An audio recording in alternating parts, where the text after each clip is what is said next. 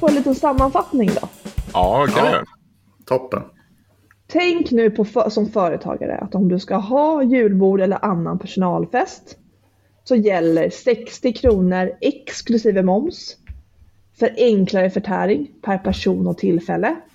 Om man har någon form av musikunderhållning eller något liknande i samband med festen så ge- medges ö, ö, avdrag av 180 kronor per person och tillfälle.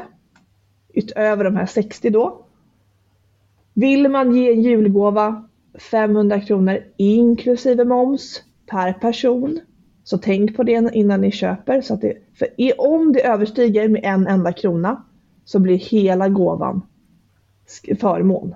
Alltså beskattad som lön för mottagaren. Mm. Och sen kan man ge tre olika gåvor då. Jubileumsgåva, minnesgåva och julgåva. Sen behöver vi inte gå in. Jag tror att det räcker så. Ja. Toppen.